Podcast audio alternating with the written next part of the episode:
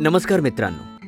मित्रांनो पाडगावकरांनी म्हटलंच आहे की प्रेम म्हणजे प्रेम असतं पण तुमचं आमचं सेम असतं.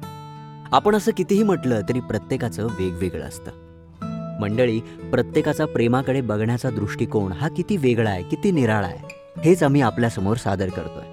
नमस्कार मंडळी मी गणेश माने. सादर करीत आहे अनिकेत मोरे लिखित तो श्वास प्रेमाचा.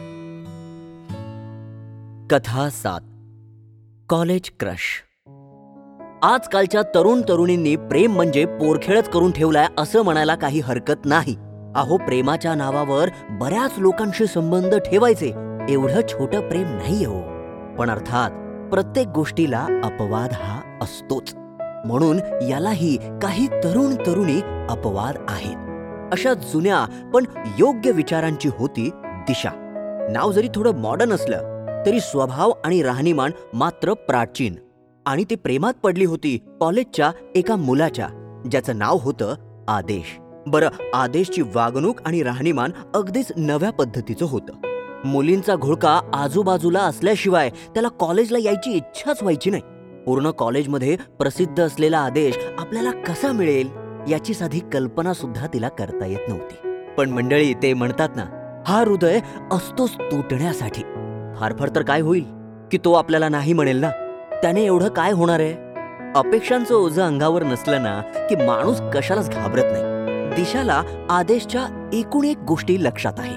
तिने जेव्हा त्याला पहिल्यांदा बघितलेलं तेव्हा त्याने मरून रंगाचा शर्ट घातलेला होता. आणि त्या शर्टमध्ये तो इतका अप्रतिम दिसत होता की जणू पूर्ण कॉलेजचं लक्ष त्याच्याकडेच होतं. त्यानंतर तो रोज काय घालून येत होता आणि तो कसा दिसायचा हे सगळं तिच्या डायरीमध्ये लिहिलेलं होतं. बरं कॉलेज सुटल्यावर तो जिथे जिथे जायचा तिथे तिथे मागे दिशा जायची. त्याच्या दिवसाचा दिनक्रम बघणं त्याच्या सवयी बघत राहणं त्याचं निरीक्षण करणं या गोष्टी तिच्या दिनचर्येचा भाग झालेला होता. शेवटी तिने ठरवलं की त्याला जाऊन डेटसाठी विचारायचं. मुळात डेट वगैरे तिचा प्रकारच नव्हता पण तिला माहीत होतं की त्याला आहे असं विचारलेलंच आवडणार. म्हणून तिने जाऊन त्याला डेटसाठी विचारलं. आपल्या या आदेशला आवडही होती. नवीन नवीन मुलींसोबत डेटवर जाण्याची. म्हणून त्यानेही लगेच होकार दिला.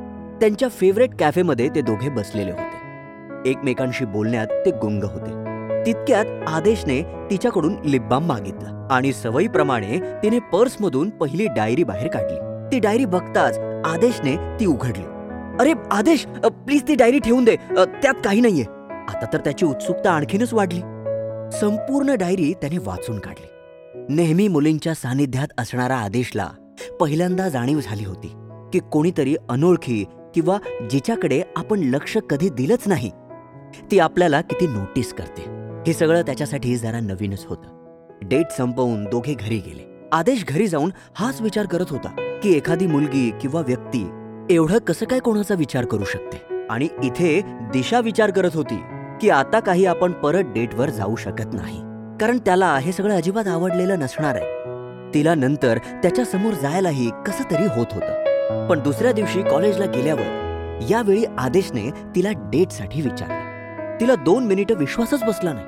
ते डेटवर गेल्यावर आदेश तिला बोलला की हे सगळं कसं त्याच्यासाठी खूप नवीन आणि वेगळं आहे. आणि तिने त्याला समजावून सांगितलं की यालाच प्रेम म्हणतात.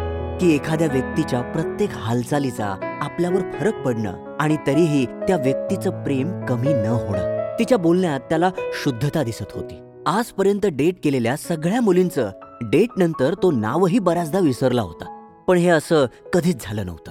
शेवटी तिसऱ्या डेटला आदेशने तिला होकार दिला. कारण आपण कितीही डेटिंग किंवा कॅज्युअल गोष्टी ठेवल्या तरीही आपल्या मनात प्रेमाचा एक कप्पा नेहमी असतो जो आपल्याला प्रेमात पडायला भाग पाडत असतो. आणि प्रेम हे या सगळ्याच्या परे असतं.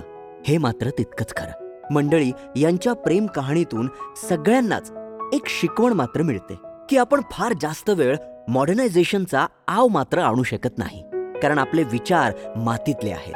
म्हणून प्रेम हा विषय आपल्यासाठी पोरखेळ कधीच असू शकत नाही. कसं आहे ना मित्रांनो आपला प्रेमाकडे बघण्याचा जो दृष्टिकोन आहे ना तो समोरच्याचा असतोच असं नाही हो. खरं आहे ना?